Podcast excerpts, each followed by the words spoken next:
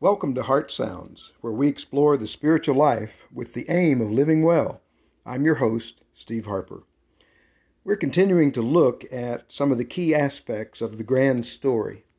That is, the story that's older than any of the world's religions, and the story which, in fact, gives rise to our longing to live the spiritual life. We've looked at the elements of singularity, mystery, and desirability. Today, we look at joy. The spiritual life is not only a deep longing within us, it's a great joy that comes over us. E. Stanley Jones said that when we're living the life we're meant to live, we will say, For this I'm made. Bede Griffiths was a Benedictine who spent many of the years of his life in India combining Christianity and Hinduism, and he used the word bliss to describe the joy of the spiritual life. Jesus used the word blessedness.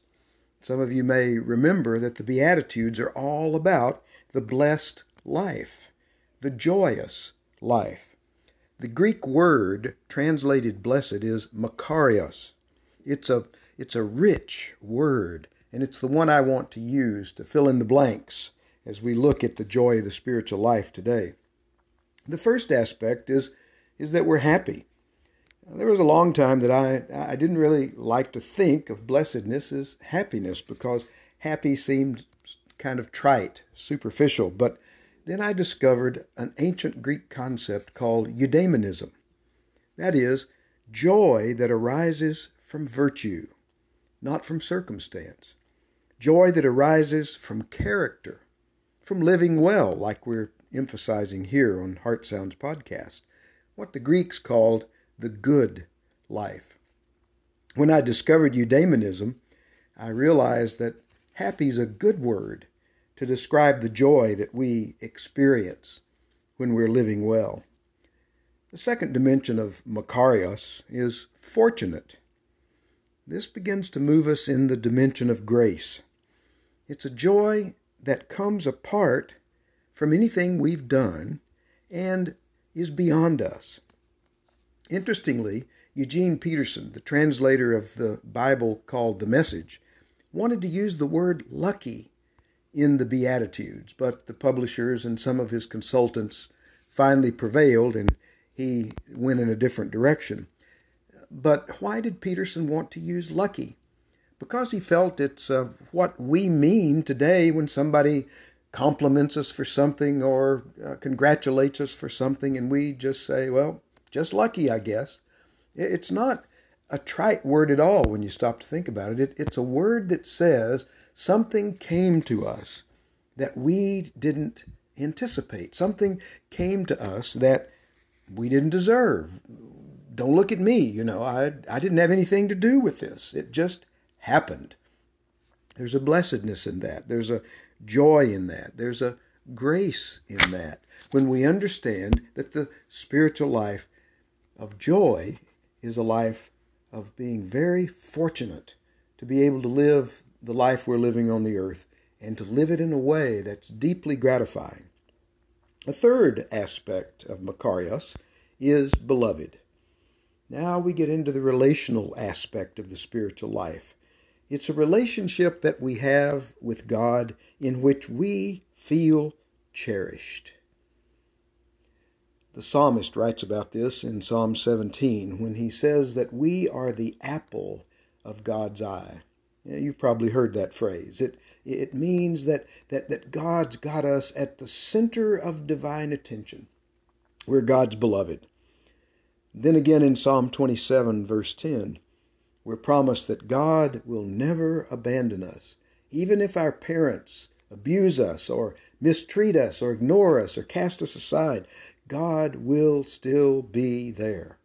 Why? Because we're cherished, because we're beloved.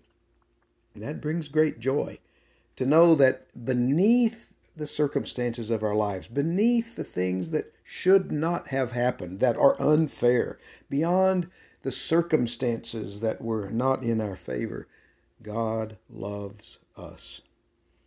A fourth dimension is exuberant. You can probably hear it in the sound of my voice today because I'm enjoying making this podcast episode about joy. This is where the tone, the emotion of joy begins to show forth in an overflowing and contagious sort of way. But I'm also thinking about exuberant in the sense of being contributive to life. We overflow with joy. It spills out and influences the lives of other people. We might think of it in the word generous. We live generously. We live openly. We live abundantly. We live as those who realize that we've been given much and now we have the opportunity to give much in return. There's one more aspect I want to deal with briefly, and that's the idea of strengthened. It's the joy of knowing that we can endure hardship. If you want to look at the Beatitudes in Matthew chapter 5, after this episode's over, notice that every one of them is an overcoming of some kind. There's an obstacle in every beatitude that's overcome by blessedness by joy. It starts with the obstacle of egotism, the poor in spirit versus those who are rich in spirit and arrogant and prideful and live with hubris. And then it works its way through the other Beatitudes to the last one that says, We're strengthened so that we can endure persecution, so that we can deal with harassment. There's an inner strength that's capable of meeting our outer circumstances joy, a sense of happiness, a sense of feeling fortunate, beloved, exuberant, and strengthened. It's all there in the grand story. I have a friend, David McKenna. He's 92 years old now, just had a birthday recently. And he always signs his letters or emails with his joy. Yeah, with his joy. David and his wife Janet have experienced joy, and they've experienced it in all the dimensions that we've looked at today. They've experienced it in the easy times and the difficult times, the ups and the downs, the successes and the failures. And here's David McKenna, older in years, saying to those with whom he communicates, It's all for joy. And indeed it is, dear friends. As this episode draws to a close, I want to thank you for listening today. I hope what you've heard has been helpful, that you'll be a regular listener to Heart Sounds. If you know others who would benefit from this podcast, please tell them about it. It's the way podcasts grow. And don't forget, I've created the Heart Sounds Facebook page to support and enrich what you're listening to in these episodes. And it's also a place where you can interact with me about what you're experiencing. Be on the lookout for the next Heart Sounds episode. It's coming soon.